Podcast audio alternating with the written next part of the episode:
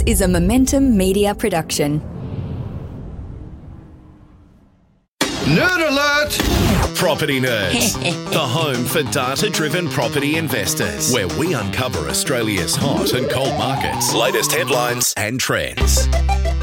Welcome on board. This is uh, Arjun here from the Property Nerds podcast, and we're back again for another episode. And this time I've got a special guest who I'll introduce very shortly.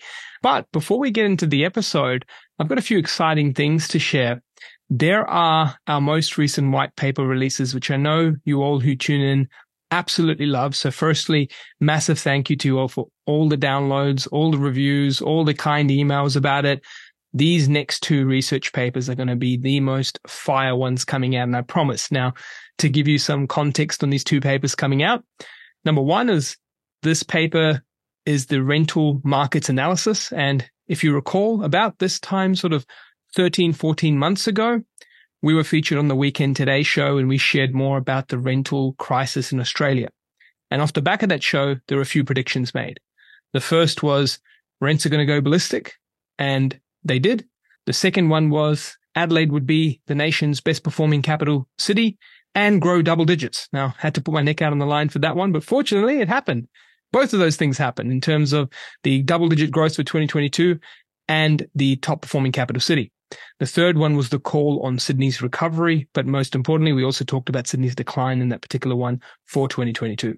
So why I say all that is that research paper that we talked about to uncover rental market movements is now out and you can go and get the free copy of that research paper, which is on investorkit.com.au forward slash research. And then there's the white papers tab, totally free for you all to get. Now we've also got the second research paper that will come out probably late August. So just a little bit after this episode does go live. And with that particular one, that's on Australia's housing fundamentals. Now that's the particular research paper where again, it's a rerun. This time last year, we had that research paper release and it was the one that actually said inflation would come to a peak in quarter four, 2022, uh, which occurred.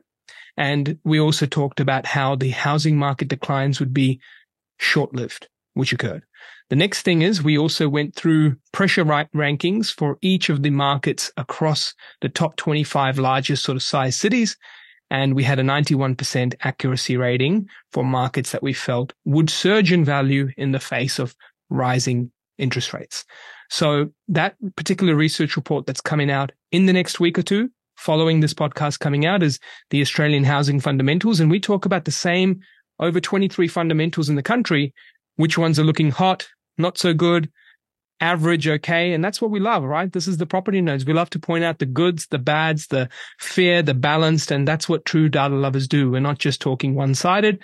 We aren't just real estate agents. As like, as many people say, that's something where you see greens everywhere on a scorecard. If you're if you're looking at that perspective, but there's nothing to sell you in these research papers. They're all information for you to go download, get ahead on your journey and, uh, yeah, get the best insights you can to make the best possible decision. So I'm very excited for that. That is the white paper out now and the white paper coming out. They are two biggest releases each year and you can go get your hands on them totally for free.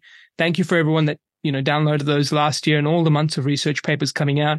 These are my two favorites. So go get yourselves a copy. But today's episode, is a lot cooler than a couple of research papers. Today's episode, I'm joined by Bushy Martin. He's a friend of mine and a fellow podcaster. And, and I'm pro- pretty positive that everyone here tuning in would have heard from Bushy Martin at some point or will moving forward because his presence in today's episode is going to be very special, especially with what he's achieved and what he helps many other people achieve. Because when you look at what we do with investing, very few people invest just to invest there's usually a lifestyle that's by design, keyword that many people are trying to seek, and that involves property as a vehicle for it. And there's no one better here than having Bushy Martin, who's not only achieved that for himself to a level that many hope to achieve, including myself from property investing, but he's also someone that helps many others do it. And as you know, whilst yes, I run a property company called InvestorKit, at the end of the day, bias shouldn't exist in someone's ethos when they're looking to help people and help can come in all shapes and sizes and it can come from people of different walks of life, different backgrounds and people who have different sets of skills and lots of experience in this world. And that's what this show is all about. Getting you the numbers, getting all nerdy, but also getting the right people on who've done it, been there, walked it.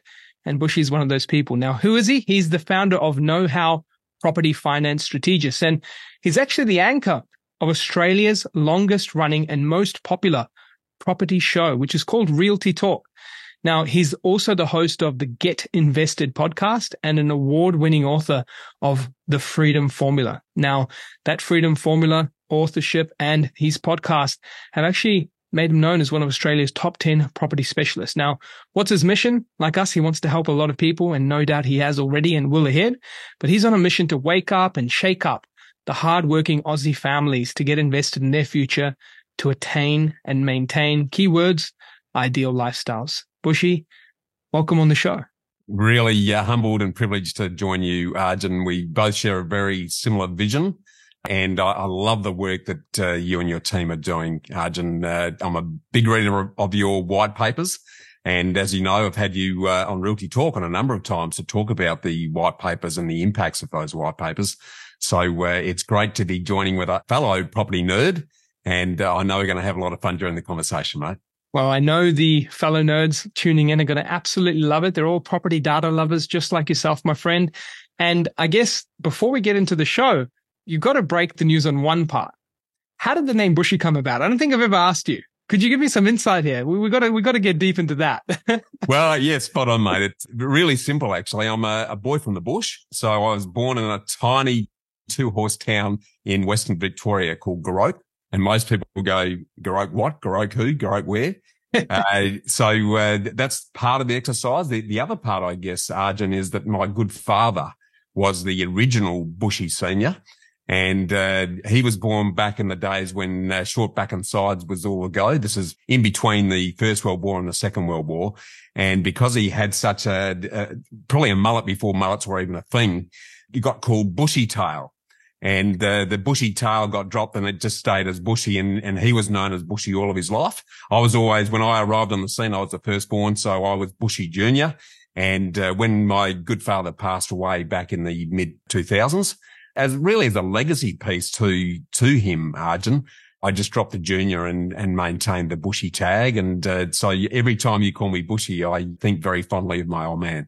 Uh, it's a very touching, very touching story, mate. And I think um, when it when it comes to you know the experience you have in you as well, not from just family milestones like that and what's occurred, the ups and downs, but where you are today on your journey is a big part of why I also wanted to bring you on. And selfishly, I wanted to bring you on because I wanted to learn a lot. And I think that's where the best podcasts come out, where it's not just questioning you for the audience, but it's questioning for you, for me. And hopefully by me learning a lot, everyone else tuning in is going to learn a lot because I guess one thing that many people, before we jump into this all, confuse with property investing is how quick they think things happen. And whilst, yes, we have the COVID boom we've come off and, or still kind of in, if you think of that last year as a pause, right? At the same time, many people think of things happening really quickly. And I don't want to give a spoiler alert here, but you know, you've got a few grays on you, mate, and things probably don't happen as quick as everyone believes them to be. And so as a result, I want to, you know, use this session today just to go deep into thinking of the multi six figure passive income you've achieved on your journey and stripping it right back down. So the fellow nerds, the fellow data lovers who tune into the property nerd show can start to walk away. And why don't we step in with the numbers, right? In terms of you're an investor, you're a very successful investor and you're talking about the concept I love hearing you talk about, which is designing the ideal lifestyle. What are some of the key numbers and metrics, if we get into it, that investors tuning in should have front of mind when they're on their design phase? Because that to me is a very difficult exercise. And many people still can just be wandering with it and not quite get anywhere tangible with it.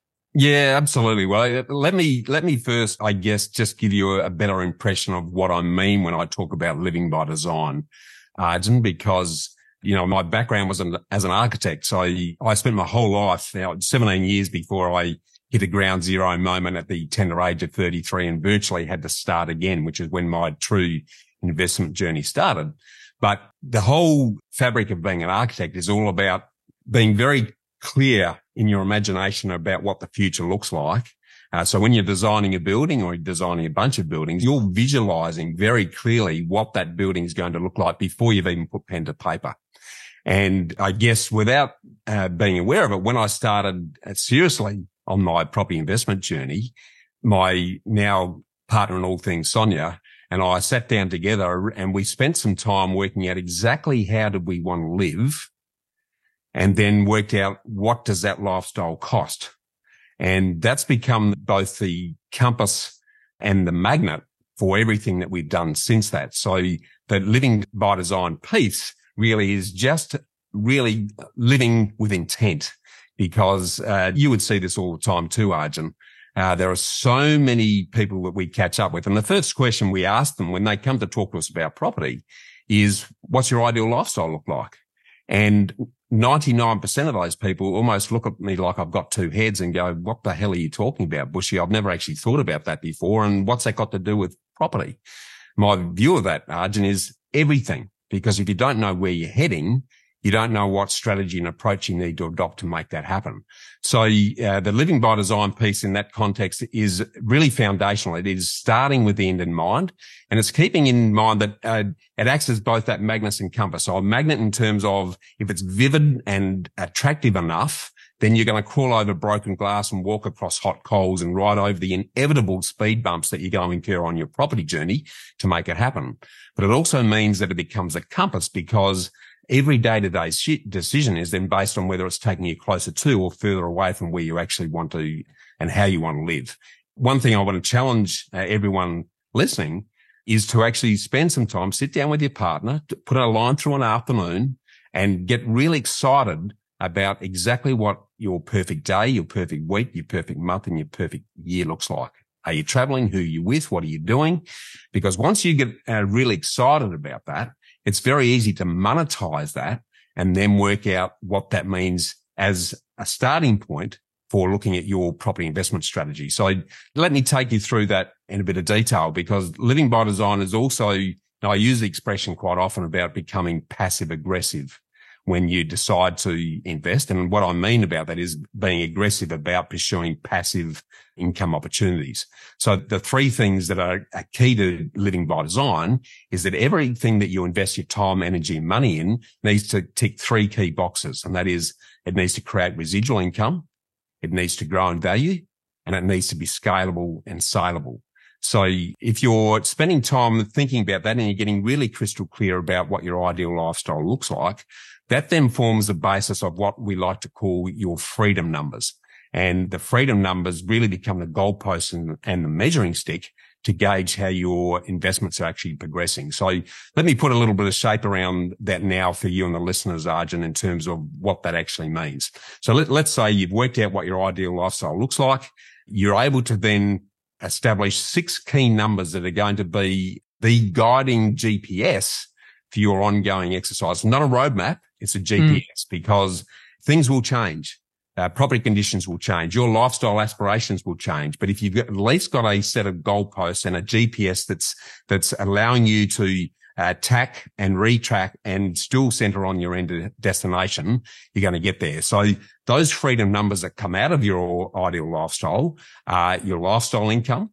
And there's really six key numbers, lifestyle income, your break free timeline, the nest egg number, your doing nothing different income, the gap between what it is and what you want it to be. And then what falls out of that is your freedom number. So let, let me give you a quick example of that, Arjun. Yeah. That it actually makes some sense. So let's say that in, in 20 years time, I want to have a passive income of 200 grand a year.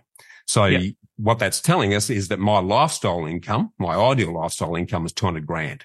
Now, uh, to get to 200 grand, again, using some pretty base assumptions, let's use a 5% a net yield on whatever you invest in, whether that be property, shares, cash, super, combination of the above, then that means that your nest egg number to give you that lifestyle income at a 5% yield needs to be $4 million in income producing assets. Now, I want to emphasize the word income producing because a lot of people mistakenly think that their home is a, an asset and to some degree yeah. it is. But in, in my view, you should completely isolate your owner occupied home from your other investment assets because one, Uh, you want to put a moat and a security wall around the home.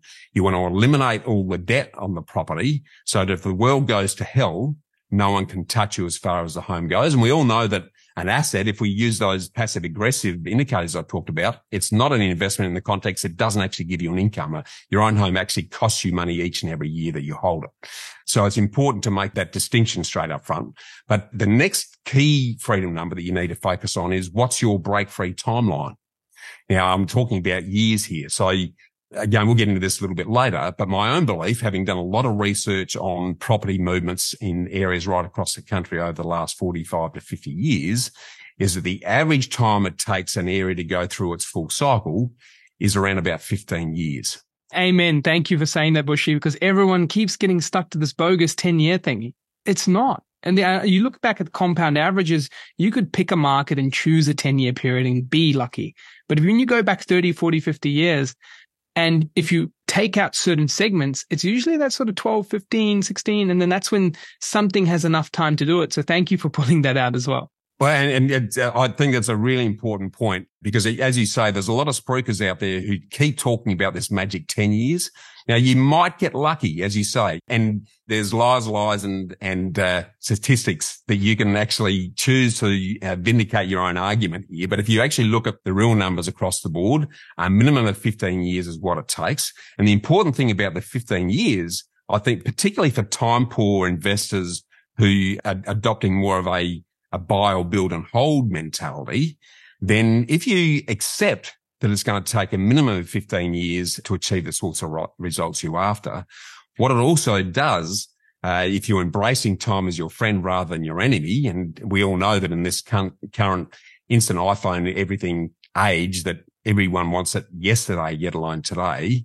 But if we're adopting and embracing time as our friend in that context, then what it does is it desensitizes the need to buy at the bottom and sell at the top.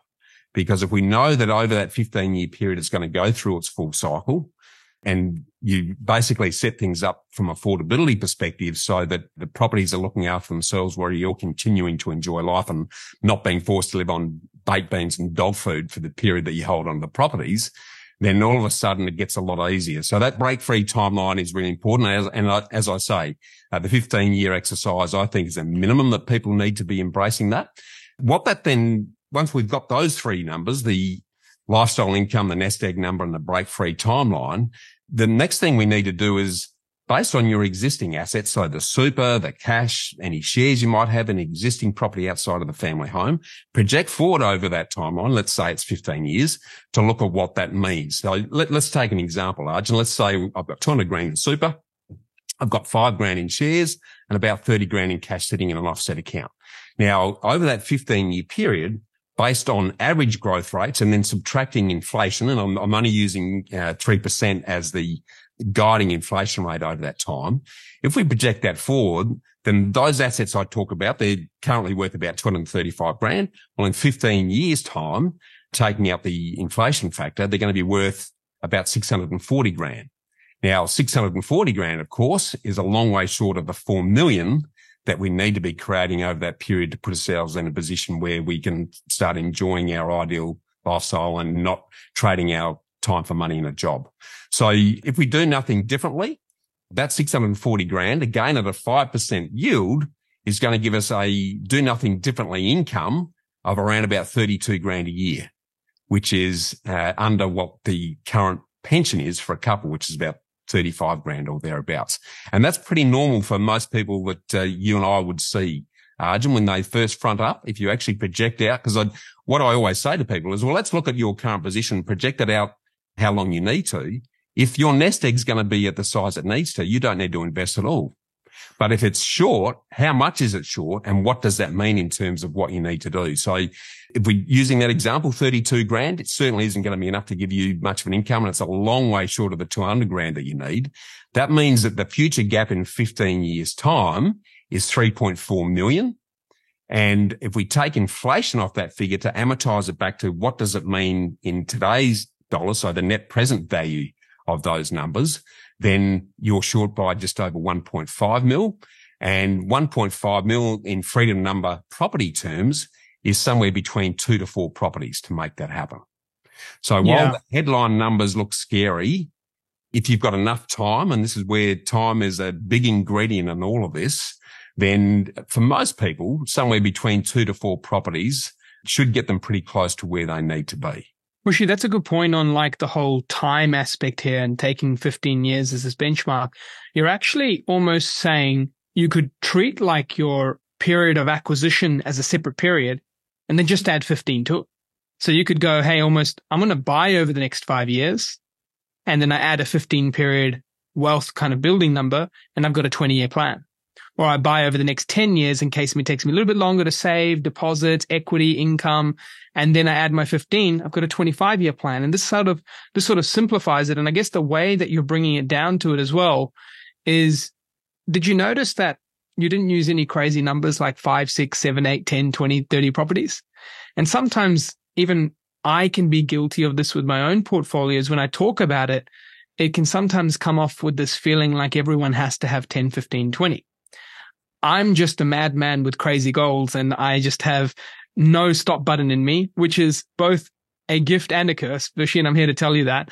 But the truth is when I break down what I actually live on, I'm probably okay, as you said, with three, four, five. And so it's such a good point that you just give that out because that to me just shows there's the formula to it, but there's also the simplicity to it to realize you're not miles away. It's spot on. And that's a really key point, I think, uh, Arjun, because, uh, I get very frustrated hearing about the, and I excuse my French, Arjun, but, but the biggest dickus uh, spruikers out there who are bragging about how uh, many properties they've got. It's not the number of properties that's important. It's the quality of those properties and it's the value of those properties and the growth drivers are sitting behind that are, that are the absolute keys. So I, I think uh, there's a lot of ego in the, the property piece to some degree. If we get over ourselves and get beyond that to look at what do we really need to live the way we do and embrace time as our friend, then it's not that difficult a walk if we uh, start to make that journey. So, and it's also important because those freedom numbers that I spoke about also help you establish where you are on what I call the wealth by stealth capital growth to cash flow curve. And again, I, I detail this a fair bit in my book, The Freedom Formula. But in really simple terms, Arjun, if your nest egg number is below what it needs to be at the projected uh, break free timeline, then you need to focus on affordable growth. And I underline the word affordable growth there, of course, because if you're going for growth, but it's costing you a, a, bomb and you are living on toast and two minute noodles while you hold on to those properties, then you're not likely to last the distance. So that affordability piece and structuring your portfolio, both from a rental yield, uh, depreciation, the uh, finance capacity and everything else is really key around minimizing that ongoing weekly holding cost. Uh, so that's important at that stage. But if your projected nest egg number is above where it needs to be or equal to it, then your focus needs to be on cash flow. And that, that tends to drive the types of properties that you need to focus on. So if you're on the growth accumulation phase of your journey, then, and you would know this far better than I as a, a renowned buyer's agent, Arjun, but three to four bedroom homes in tightly held areas with growing income demographics uh, generally uh, perform much better from a growth perspective. If you're at the cash flow end of the journey, and again, one of the key things that I've learned over the time is that you go for growth and then you convert to cash flow. So don't kid yourself into thinking that buying these properties and then just eliminating the debt and then living off the rent's going to be enough to fund your lifestyle because it's, it's not going to be anywhere near that level. But what property is ideally placed for in Australia is to grow the nest egg and then in the lead up to when you're going to reduce work and, and after do a progressive rationalization of the portfolio and then uh, transform your portfolio into a cash flow based exercise. Now that can be moving from houses into units, apartments, commercial properties, index funds. Uh, again, the one thing I want to underline with every, everything we're saying here, Arjun, is that I'm not a believer in creating a second job when I invest because time is my most precious asset. The thing I enjoy doing is sharing knowledge like you're doing on this podcast. I don't want to be spending all of my time poring over Excel spreadsheets and talking to people uh, to manage the portfolio. So make sure that whatever you invest in matches the time that you have and the time that you want to put into managing the exercise. Because for me, I just want to manage the managers.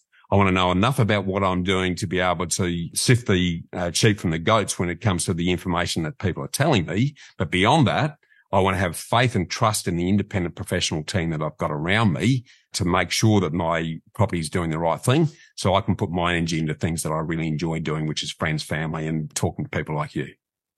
Well, my friend, you've you've crafted this long-term approach. You've crafted a plan that gives you clarity because it sounds like what we're all talking about here is reverse engineering 101, yeah. right? Hold on. And that's what clarity does. And there's this concept I remember from my time back in CBA. It's called the success triangle clarity, capability, motivation. And without all three of them, you can't get ahead. So now got clarity going, right? And we're getting some insights here.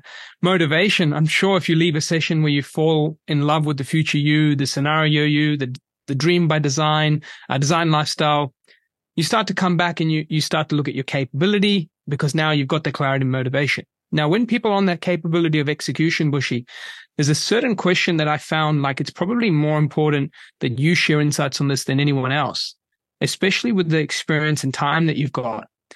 The last 20, 30 years, Bushy, you would have seen all sorts of shiny objects. I'm talking the houses first, then came the high rises, and then came the duplexes, the triplexes, the house and grannies, the NDIS, the co-living. I could go on here, but everything that sounds super sexy on an advertisement thrown in your way. What do you do to keep yourself A, sanity checking which ones are legit or not, and B, staying the track and ensuring you don't get shiny object syndrome? Were there certain things you'd look at or do that kept you in check? Because I'm sure everyone who's a podcast lover is probably also targeted by 30 or 40 different things. And I just want to get your thoughts from your wealth of experience. Yeah, it's a really good point because it's very sexy. One thing I guess I, have got to say from the outset is that good investment isn't sexy. It's like uh, watching grass grow and paint dry. And in fact, if it is exciting, then you're probably not going to make any money you know, I'm not, I'm not the first person to, to come to that conclusion. If you look at every successful investor, they adopt pretty much the same attitude. But the one thing that's really key, I think, in all of this, Arjun, is to use a telescope, not a microscope. Now, what I see people doing is taking a microscopic instant uh, attitude to everything they're looking at, which means that they are open to the next shiny thing that's coming along. But if you're stepping back and taking a telescope view, where, and, and, again, comes back to that break free timeline. If it's 15 years or more, uh, then I don't get distracted by the current noise or the inevitable short term fluctuations that occur in property conditions around the country at all. But it is important that you can't better what you don't measure. So I guess I adopt a, a macro, micro, micro assessment. And when buying or selling property, so the, the only times I'm really focused on what's happening in property conditions is either when I'm buying a property or when I'm selling a property. If I've done the right due diligence on the property, the last thing I want to do is start playing around with that midstream. So it's make it happen and then let it happen in terms of once you're into the property exercise. But if you're buying and selling, the, the key metrics that I, I like to focus on are what I call the three P's and the three I's. So the three P's really about the key aspects. And um, again, I, this is not original, but the likes of John Lindeman and other property analysts uh, focus on these aspects. The three P's are people, purchasing power, and property supply. So again, no uh, rocket science in any of this. People is about population changes. So you got to focus on where the population's moving to and taking advantage of that. The purchasing power is about capacity and affordability. So that's focusing on income demographics in an area. So an area's got to have strong and growing incomes to support the increase in values. And then the property side is about the demand and supply equation. So again, number of listings, days on market, rental vacancy rates are important in that. But that needs to be supported by what I call the three I's of growth. And that is new and committed infrastructure, strong and diverse industry growth, supported by strong income demographics. So the infrastructure is generally uh, got to be committed road and rail. It's opening areas. The technology impact needs to be really important in that. And uh, then that's got to be supported by that diversity of industry. So we want to have uncorrelated industries in an area so that it's not totally reliant on one sector. So, you know, Perth paid the price for that back in 2011, 12 when it was so focused on resources that as soon as the resource exercise fell off the cliff, so did property values. So having that diversity of industry is really key. And, and WA certainly learned some lessons from that. And we, we're seeing that happen now in what's happening with property in that particular sector. But from an income perspective, uh, looking at the demographics that we can get from ABS and a whole bunch of other sources gives us a lot of confidence around the strength and the growth of the income that's going to support that property value growth over time. So they're, they're probably the key metrics that help me to analyze that in the context of those freedom numbers. So once we're into the property, all I'm worried about is the freedom numbers and I don't check it too often. Arjun, that, you know, as soon as you start checking something too often, it's like buying shares and then watching the share price every day. What you tend to do is you want to start making it happen rather than letting it happen. And that's very dangerous. I used to day trade uh, when I was at ground zero and before I got into property and, and my means of actually getting our first deposit from a property, I actually day traded CFDs in the share market. And that was a roller coaster ride like no other, Arjun. Uh, absolutely no question around that. But the benefit of uh, basically making sure you're doing really detailed due diligence at the start of the process and then having confidence in that exercise and then checking in every two years to see how the, the portfolio, the finance and everything else is performing is enough to do that. And then what happens outside of that? Unless there was a bomb blast or, or something major that's happening in a location that completely disrupts and changes the equation in terms of the growth scenario, I tend to set and forget and get out of the road. That's a key part. So when you get down to your macro, micro, micro, you get down to your plan, allocating into it, it's like, hey, I'm blocking the noise. Whatever's happening to me, to options that are thrown at me, they just don't seem to matter. They're not important and you can put them aside, which I feel like Bushy is a good segue to the other part of property investing that people don't talk about. We always talk about, I guess, numbers, markets, um, all the data that we want to be able to get to the hotspot ahead of us. But sometimes it can become a bit of a drug, can't it? Like you just never want to stop talking investing. You never want to stop investing and you want to get from one place to the next place. And then your question's less about your plan and more about how do I get borrowing capacity for the next one? Or how do I get borrowing for the one after? Which are all valid questions. Don't get me wrong. But how have you, in line with the plan that you've shared with us in terms of coming together with it. How do you, I guess, find the balance between enough is enough and enjoying your income versus, I guess, the drug that is property investing and where non-stop equity loans get used, you buy more and more and your target keeps changing because this is something I also want to stay conscious of, Bushy. I'm extremely ambitious and I want to keep going for more. I want to grow a portfolio. I want to make an impact on the world. And I do not want to stop doing those things. But I think at the same time, when does the snowball of constant debt equity releases stop. How do you do that with your experience on this earth, uh, the portfolio you've built, the capacity capability you've done to be able to just go, no, look, I can, I could tomorrow take out millions if I wanted to, Arjun, but you don't. You stay grounded and you figure out that part. Could you give me some insights there? Yeah, I, I, I was very similar when I started, Arjun. Very similar. I think what's grounded me in that respect is the question around what's more important. Is it money or is it time? It's a really key piece because if you're building an empire for the sake of building an empire, then you're going to become a puppet to that master rather than the other way around. For me, as I've said already, time is the most precious resource and the most limited resource we have available. So if we're focused on freeing up our time to put it into things that we really enjoy, and again, uh, very few hardworking Aussies take the time to sit down and work out exactly what's important to them. What are their values? What's their vision for their life? And therefore, what sort of lifestyle are they after that's going to generate that? But if we tie that back to the freedom forecaster that we spoke about earlier, then it comes down to a simple question. How much is enough to fund your ideal lifestyle? Now, if you don't do that work, and again, I'm going to challenge everyone listening to do that work. And if you want a free copy of chapter 14 of the freedom formula that's going to help you put some shape around that, I'm happy to email it to your listeners, Arjun. So we're more than happy to do that because I provide a bunch of ways of getting excited about creating that. Is there is there a way we can um, drop you a note, Bushy, like for anyone who's listening to this? Yeah, so yeah, just email me. Yeah, just email me at hello, H-E-L-L-O at knowhowproperty.com.au. And if you wouldn't mind just sticking that in the, the show notes, and I'm happy to email out that chapter because it gives you a, a range of ways of actually working through that.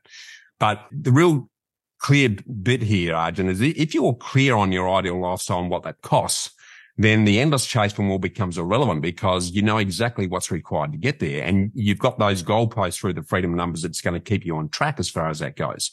And uh, I guess conversely to that though, it's only when you're not clear about why you're investing and what outcome you need that the greed and fear start to kick in because you keep thinking, well, I've got to have more. I've got to have more uh, just in case I've got to have more. And all of a sudden that becomes an endless chase to, to stress and uh, a whole lot of risk. Because one of the things that I like to focus on is yes, property can be very rewarding, but with every reward, there's a fair bit of risk. And if you're building, and I'm, I'm particularly concerned at the moment, given how difficult it is from a borrowing capacity perspective with, this, with everything that's happened to lenders as a result of APRA and the 3% servicing buffer and everything that goes into that. You know, unfortunately, as you say, I've got a lot of grey hair and I've been around for a, a fair while. So I've seen similar cycles like this in the past. And, you know, the one that's getting the Guernsey again now that was about 10 years ago, everyone was talking about was the special purpose vehicle trusts that are outside of the residential lending exercise where people can sort of go for broke and they talk about unlimited buying capacity. Well, that's okay. But you need to be well aware of the risks of putting yourself in that position because there are dynamics in property. I, I often say, Arjun, there's more dynamics in property conditions than there are combinations on a Rubik's cube. And that's mm. about 48 quintillion uh, different permeability options of the, the exercise. So you need to balance that, uh, the fear and greed exercise of accumulating for the sake of accumulating and just going for more and more money against what is that going to do to the time and the time that you can spend in doing things that's important to you. And that's really grounded me, mate, because it keeps my ego in check. That's reality. And, uh, you know, it's, it's easy. You would have seen lots of people in the property space, as you mentioned before, who are bragging about the number of properties that they've got. But there's also a big debt slice sitting in behind that. And unless there's very fat rainy day reserves and contingencies in place to cover the property side, but also any lifestyle changes, you might lose your job or something, you might have a health issue, then you've just got to balance up that risk reward exercise and, and keep focus back on time as your most important asset. Wise words, my friend. Very, very helpful indeed. And it's given me kind of that moment to maybe even grab that chapter off you and just think back and just make sure I'm in check with my vision and where I want to take this. I know I am from InvestorKit. I know I am from Property Nerds. Now, it's very rare though that I sit down and do it for myself as in me, myself and I kind of thing, right?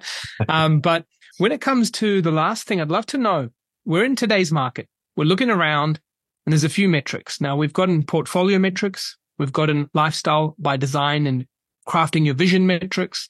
And we've also got thoughts in getting rid of the shining object syndrome. But we're now finding markets today. And you don't have to give us all the metrics, Bushy, but maybe your three or four favorite ones that you go, Hey, if these are okay, feel pretty good and we'll go deeper from here. What are your three or four favorite? Yeah, let me give you a, a, bit of a snapshot on that because I, I, tend to rely on reliable and proven property analysts like yourself and, and others to actually provide that information. And it's always a bit of a mix of supply, demand and sentiment metrics that we need to focus on depending on whether we're going for growth or we focus on cash flow. And the metrics for both of those are, are different. So it's, it's important to keep that in mind. Uh, and I also say that I don't rely on one data source. I like to get a number of different sources from independent players and then take an overview of that. And then, of course, fact check the data with local intimate knowledge by independent, unrelated parties on the ground. So that you, have got to get this balance. If you're doing due diligence properly in terms of looking at the exercise, then you've got to balance the desktop data. And there's a lot of data around these days. It's very easy to get confused and buried in that data. But at the end of the day, something can look fantastic on the computer uh, if you haven't benchmarked with someone who lives and breathes in that local location, so an independent, unrelated property manager, for example, that can actually verify and validate that data, then you're putting yourself in a, a dangerous position. But uh, so let me look at the data metrics in terms of the two key bits. And the piece I'll focus on is the capital growth piece because most people uh, are on the accumulation phase of their journey. There's a few that are, are at the cash flow end, but most of them are in that, that area. And what I'd like to do is adopt a top down scarcity approach to that, that looks at that macro to micro to micro. And the one thing that I, I suggest investors do around that is to start with establishing what your affordable spend is. And then based on what I call the bare facts, which are how much can you borrow? How much equity you have? What's the affordability of a property based on your position and what's the risk associated with that? So that's the, I'm a, a shocker for bad, uh, analogies and anachronisms, uh, Arjun. So bear with me on that. But once, because the mistake I see a lot of investors make is they, they chase the hotspots. And as you know, hotspots very quickly become not spots because as soon as someone's talking about a hotspot, it's almost too late. So that's from my own experience, at least anyway. So rather than following a hotspot and buying whatever you can afford to get in that area, I suggest investors adopt the approach of if you're in growth and therefore the best growth properties are generally three or four bedroom homes on a, on a block of dirt in a tightly held area, then establish what your affordable spend is first. And so build this out on paper before you do anything. And then identify the highest growth location from the 11 million odd properties and, and 15,000 odd suburbs and locations around the country, going from a state to a region to a suburb and then a street level. So the property is actually the last thing that you consider because 80% of the growth is generally coming from the, the location, not the actual property itself then you're off to a, a, pretty good start. And again, at that level, once we get to that level, it's applying the three I's and the three P's. So infrastructure, industry and incomes to uh, get really clear on, on what that looks like. And then access data like the ABS, McCrindle's, uh, Profile ID, CoreLogic, Real Estate Investor. There's a whole bunch of different free resources you can tap into to get to that and then cross overlay that with the three P's that I've already spoken about being population movements, the purchasing power, and then the property supply being the other exercise that's important to that. So from a, a supply perspective, you know, the sorts of sources that I'd be looking at for the, the data we're after, the likes of DSR's data from Jeremy Sheppard's, the, the, the work that you do personally, uh, John Lindeman, SQM, CoreLogic, Terry Ryder, that it's really pulling a collation of these exercises. So you're getting a number of validations across that area. And then within the locational piece, there are also some underlying assumptions that I like to apply to what I'm looking at in property, Arjun. So, for example, I'm not really interested in an area unless it's got a minimum critical mass of 25,000 people in a regional hub, because below that, there just isn't enough to drive the consistency of ongoing growth. And it's a bit like using the old McDonald's method. You know, if McDonald's restaurant is going into an area, they've got uh, research teams, analysts and demographers uh, way more experience than we have, then that's a pretty good indicator that an area is on a growth path. And also making sure the area going into has a minimum of 70% of owner occupiers in that precinct. Because if there's too many investors going into an area, it tends to dilute the growth because the pride in the properties is generally driven by the owner occupiers, not the renters. So they're very key pieces of that. And if I apply that to our current scenario, so let, us look at the property conditions we're looking at generally right here, right now. From a supply perspective, Arjun, uh, we've got very tight rental vacancies. We've got rising rents. We've got very limited stock for sale. You know, you would know better than I historically how low the uh, supply listings are. They're, they're starting to change a little bit, but we've also got a very troubled construction sector. So that means that in the, the short to medium term, we're going to have some real supply issues, which is evident in the housing crises and the rental crises that everyone's talking about. From the demand side, though, We've got those borrowing capacity and purchase price challenges that are coming out of the finance sector. And let's face it, we're, we're seeing borrowing capacity reduced by 30 to 40% over the last 12 months. But on top of that, we've got the major drivers of massive population growth. So 400,000 this year, 300 next year, and then 250,000 odd in the years following that. That's a massive uh, demand exercise. So for me, if I was looking at property right here, right now, then I'd be looking at areas and buyers where people are moving to, where there's good purchasing power and there's a limited supply. So if we apply those three eyes to that exercise, the areas that I'd be focusing on right now And I, I'm at a different stage of my exercise. I'm into the cash flow stage of my portfolio. But if I was looking to grow right now, then I'll be, I'll be following the path of cashed up boomers that are downsizing to coastal lifestyle regional hubs that are fairly close to the cities because they aren't pressured by borrowing capacity constraints. They're generally downsizing. So they're buying cash. They are driving those areas that's got all those other lifestyle components around it. And it's got those size and demographic components that I spoke about. They're good. On the flip side, if you're going the cash flow route with all of those parameters in play, then I'll be looking at apartments and units where skilled migrants are needing to rent. So we're looking at Melbourne and Sydney where they tend to actually congregate. If you're at the cash flow end, that's probably where I'll be facing. So that sort of answer your question, mate?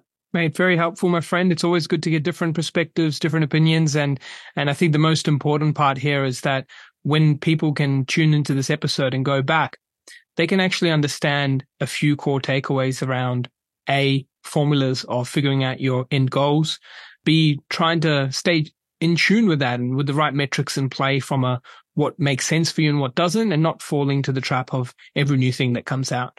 And lastly, a couple of key takeaways. And if there's anything I can say right now that you're very skilled at is uh, the, the naming conventions you give things, the freedom formula, the P's, the I's, the this. Uh, I sometimes get uh, very lazy with that stuff and I just call property property. Do you know what I mean? But uh, overall, you're, you're doing a very, very uh, good service to us here, our listeners, and just making sure that we take uh, the experience that you bring to the table and the results that you brought for your own journey and portfolio, yourself and Sonia on the journey you've been on. Uh, mate, thank you for today. And uh, in terms of people getting a hands on your book, getting a little bit more about the voice that is Bushy, how, how can people can, can they get in touch with you? Yeah, really easy, mate. And, and again, I really appreciate the opportunity to join you here, mate. I, I get really excited and, and share your passion for property and what it can do to transform uh, hardworking Aussies' lives. But for those that want to find out a bit more, if you want to get a, a, I give the Get Invested book, which is part one of the Freedom Formula Way for free, which whets your appetite to see whether it's of interest. You can get that by just jumping on uh, either bushymartin.com.au or knowhowproperty.com.au. Uh, so make sure you take advantage of that. If you want to hear more of what we do and, and hear Arjun regularly, on our podcast, which is the, it all comes under the property hub now. So if you, you search for property hub, uh, you can tap into the short segments on realty talk and the long, long form deep dive discussions on the Get Invested podcast. So, uh, just search for Property Hub Australia, uh, podcast and, uh, tune in and it'd be a good compliment to the fantastic work you're doing here with Property Nerds, Arjun. Thank you, my friend. Appreciate it. And, uh, from everyone tuning in to another episode of the Property Nerds, check out the stuff that Bushy's got going on. And uh, really, in terms of scaling out your portfolio, the biggest takeaway for me, it starts at the end and bring it in earlier, not the property to begin with. And just a reminder on those research papers, check them out totally for free. Investorkit.com.au. Two big exciting ones coming up Australia's rental markets, Australia's housing fundamentals. And if you top it off with a plan that really thinks of the end goal that Bushy talks about, go check out his book and hear from us on the next episode. Take care. The information featured in this podcast is general in nature and does not take into consideration your financial situation or individual needs and should not be relied upon. Before making any investment, insurance, tax, property, or financial planning decision, you should consult a licensed professional who can advise whether your decision is appropriate for you. Guests appearing on this podcast may have a commercial relationship with the companies mentioned. Game over.